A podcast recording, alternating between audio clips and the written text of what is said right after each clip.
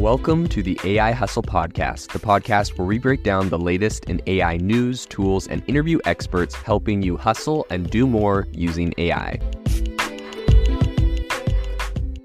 If you've been following the podcast for a while, you'll know that over the last six months, I've been working on a stealth AI startup.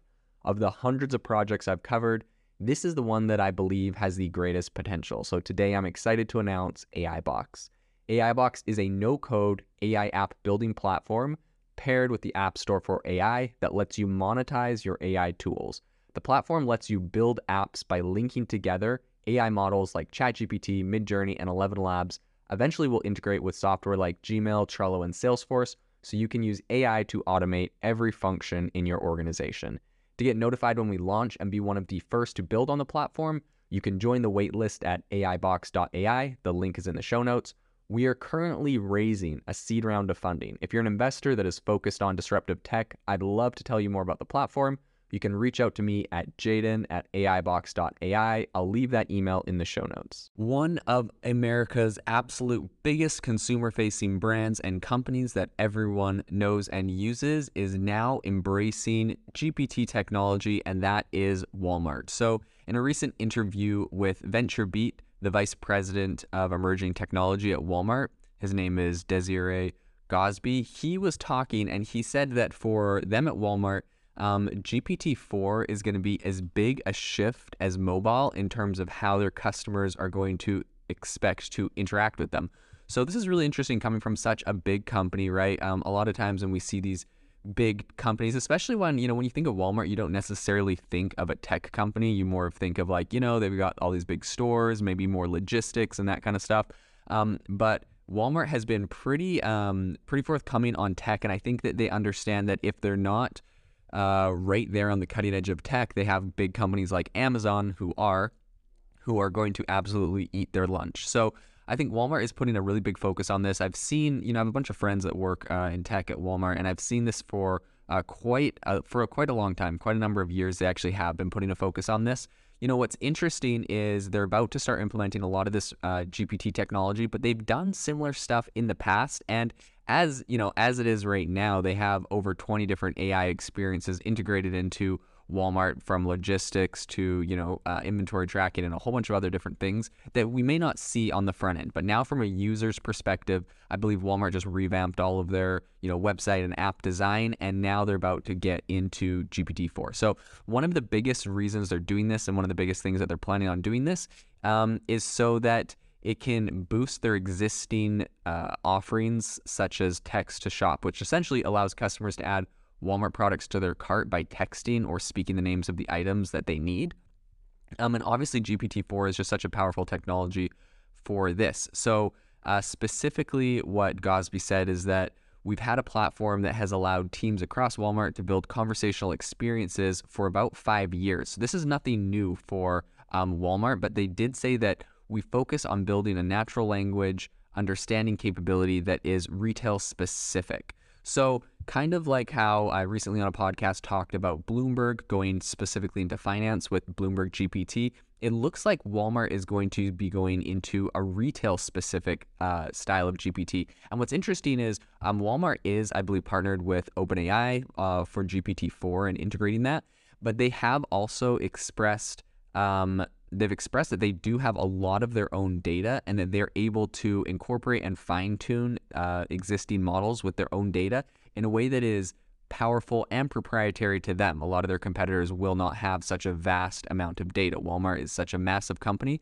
And I think what a lot of people don't know is that um, these big, huge retailers, they do track, right? Like what types of inventory sell, what types of, you know, what times of years, what times of day. Like there's so much data um, that they have collected over the years that it is actually going to make for a really, really powerful fine tuning of these AI models. So, getting into, um, you know, exactly exactly what this looks like, I think Walmart has close to two dozen different experiences using um, GPT-4 for natural language understanding capabilities right now that they've built out, um, and that's including a chatbot that around a million Walmart associates uh, interact with for customer support.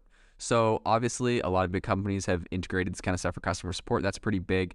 Um, but I do think it is a big step for them, considering they're just such a massive company. Um, and I think that it's going to be pretty interesting. Large, like these these models, like GPT three and four, are starting to allow Walmart now to go beyond just um, you know tax task based chatbots. So you know adding like a product to your shopping cart or whatever that they've done in the past to actually problem based chatbots. So allowing that people like users to express you know what they need in natural language. Um, and I think the you know the holy grail or whatever for Walmart when it comes to conversational AI um, is going to be if Walmart can really leverage ChatGPT like experiences or models to anticipate what uh, customers are looking for. And they've actually said this. So uh, Gosby l- literally said, uh, you know, he said he admitted that it's you know borderline creepy, but they want to be able to predict what customers want before they want it or what they're going to need before they need it. Um, and he said that if they can figure out how to implement uh, the idea safely and responsibly, um, you know, and he, he gave the example, you know, if we know that your son's going off to camp this summer and that he has allergies, we can add allergy medications to their cart. Um, or, you know, here are the things that they would recommend to prepare him for camp, etc. Um, it's gonna be pretty. It's gonna be pretty interesting if they can do that. A lot of people. I mean, in my opinion, it almost sounds dystopian, right? Because it's not just like the the, the recommendations one, but uh, Gosby she literally said like if they know that he's going to summer camp, um, they're gonna add those things to your cart, not just recommend, but like add them to your cart. And in my opinion, that seems a little. I don't know. I, I wonder if there's a line there, like if things are added to your cart, because you know, what if you add a bunch of things to your cart, don't look what's already in there, and you check it out. So I'm not sure um, how far that will go if they really will add things to your cart or if they're just going to be making the recommendations. So that will definitely be an interesting area to watch. Um, but uh, you know, she did point out that Walmart isn't uh, only using GPT-4. Uh, they have other large language models as well. And actually, they Walmart began working on this quite a while ago, and they were originally using Google's BERT models, which were released back in 2018. Um, but she did say that the space is changing so rapidly that they don't really want to unnecessarily lock themselves in. So this is so in, this is actually I think one of the biggest items of this whole story here is the fact that Walmart, right? They're trying to be on the cutting edge. They're trying to, you know, uh, push the needle as much as possible. They were originally using Google back in 2018, and Google kind of was the leader back then.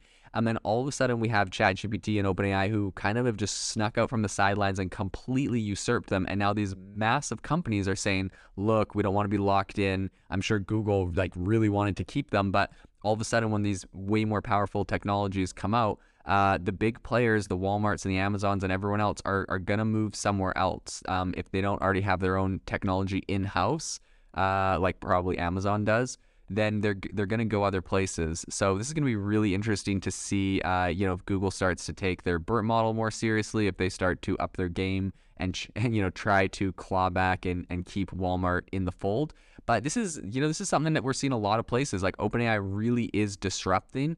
Um, and if people like uh, Google and other big tech giants that previously had kind of a lead in some of these areas, if they don't really step up their game, they're going to lose a lot of market share and a lot of money in this space. And you know, a lot of people might be like, "Oh, whatever, it's not a big deal, right? Google makes 85% of their money from search. This isn't, you know, that big of a deal for them." But like, if you look at where the market's going, um, this is going to be a massive area in the future. And so, if they're not taking it seriously now, I think they're setting themselves up for some pretty massive uh, failures. So, it's going to be pretty interesting.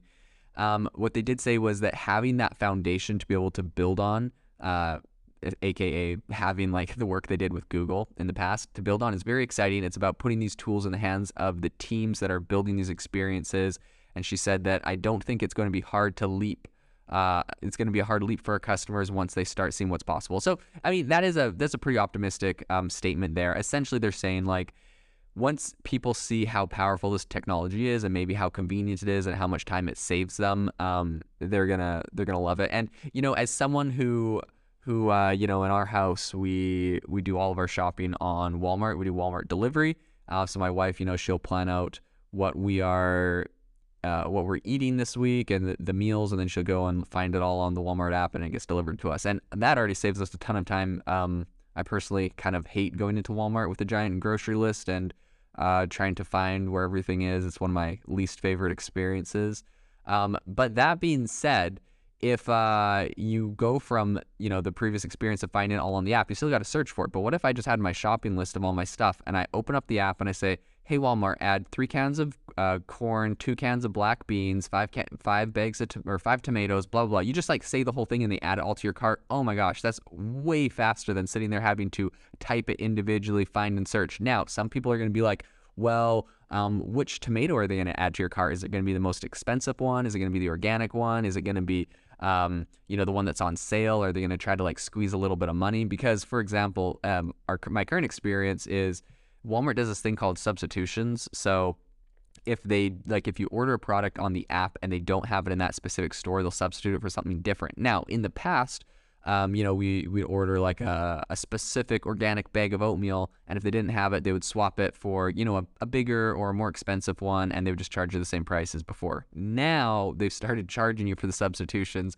and sometimes my uh, my wife gets really annoyed because she'll order something um, really specific, and they you know they, they come up with like a completely different brand or a completely different type. You know, she really wanted these whole wheat tortillas, and then they, they give her the white tortillas and just you know she ordered like 25 of them because we're having uh you know people over and they gave her like 10 of them. I don't know. There's just like different things that like it kind of like defeats the purpose of uh, what you're doing sometimes. And so it's going to be interesting to see if ai kind of exacerbates that problem um, and you know if people are going to get upset because they won't get the specific choice now that being said if you are in a rush and you want to get something done quick i can see this being you know you blast through your list of everything you want boom it adds it then you go search through it then you're you see that it added like something specific you didn't want and you go and swap out a couple things. I mean, that already saves you, uh, you know, 50% of the time. So I, when, when you see something like this that's a lot simpler, a lot more convenient and saves you time, I don't see how this wouldn't be pretty popular with a vast, probably majority of their customers using the Walmart app. And so, um, if that's the case, this is kind of a no-brainer for Walmart to to really implement stuff like this. So something else interesting that they did mention they were looking at, right? Because they, they obviously this is that's one interesting use case, but they want to integrate AI into everything they're doing. This whole area isn't just you know uh, text to um, large language models that are understanding text. They actually said things like generative AI for imagery that they can use to generate 3D versions of their products um, would be really crazy. And they said even if it can't do the whole thing completely, if it just kind of gets them part the way there and removes a lot of the manual process, as is, um, one really like popular common way for people to get 3D images of products right now, and probably the most common way is that like essentially you have a special kind of camera. Uh, you have a special kind of setup, usually in a studio, where you'll take like a product, like let's say it's a shoe, and you'll stick it on. There's like two.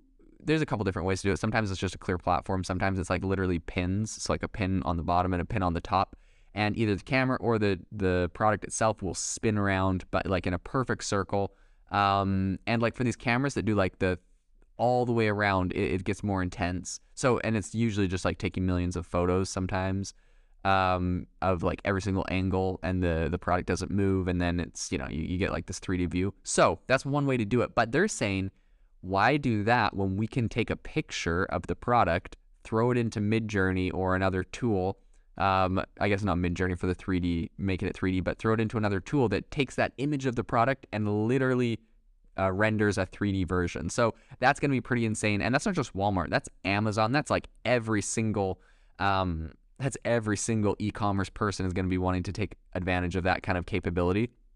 Um, they did say that you know Walmart's obviously going to have to be pretty careful around copyright issues with that sort of thing when they're doing generative images, but the advantage is that Walmart uh, has a lot of their own data that they can use to to help them train and get them to a place where they can start to leverage a lot of those models without having to be so concerned about the copyright, right? Like they already have a lot of these images. They're not just pulling it from from online. They already have a lot of uh, 3D 3D uh, imaged products, so they're they're going to be able to build out some powerful models or build on top of ones that exist.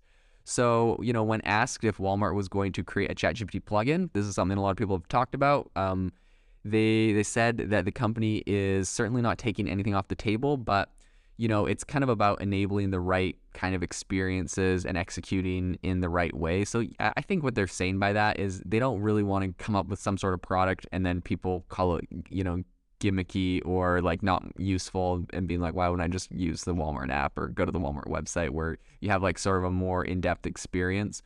Um, and they said at the end of the day, they're going to let their customers guide them on what it is they want. And if it benefits them, it's going to be good for Walmart. So I think at the end of the day, if enough people start asking for something, they're going to build it out. They've done a good job of really focusing and building out a solid tech team. It's going to be really incredible to see how Walmart plays into this. They are seem to be embracing AI wholeheartedly.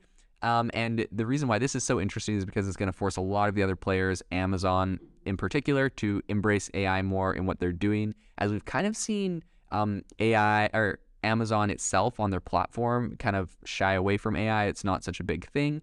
Obviously, you know, AWS is integrating with Hugging Faces to host a lot of AI models. So, like, they're making AI plays, and Amazon did announce that they're going to invest in 25 generative AI companies. Actually, they said they're not investing, they're going to give them $300,000 of credits for AWS. So, I mean, you know, that's anyone would do that. I mean, Microsoft, that's a massive part of their investment to OpenAI. So it'll be interesting to see what happens if uh, Amazon starts taking this more seriously and a lot of other e commerce people, uh, Shopify, and a lot of the other players, and see how they integrate AI in the future of e commerce. If you are looking for an innovative and creative community of people using ChatGPT, you need to join our ChatGPT creators community. I'll drop a link in the description to this podcast. We'd love to see you there where we share tips and tricks of what is working in ChatGPT. It's a lot easier than a podcast as you can see screenshots, you can share and comment on things that are currently working. So if this sounds interesting to you, check out the link in the comment. We'd love to have you in the community.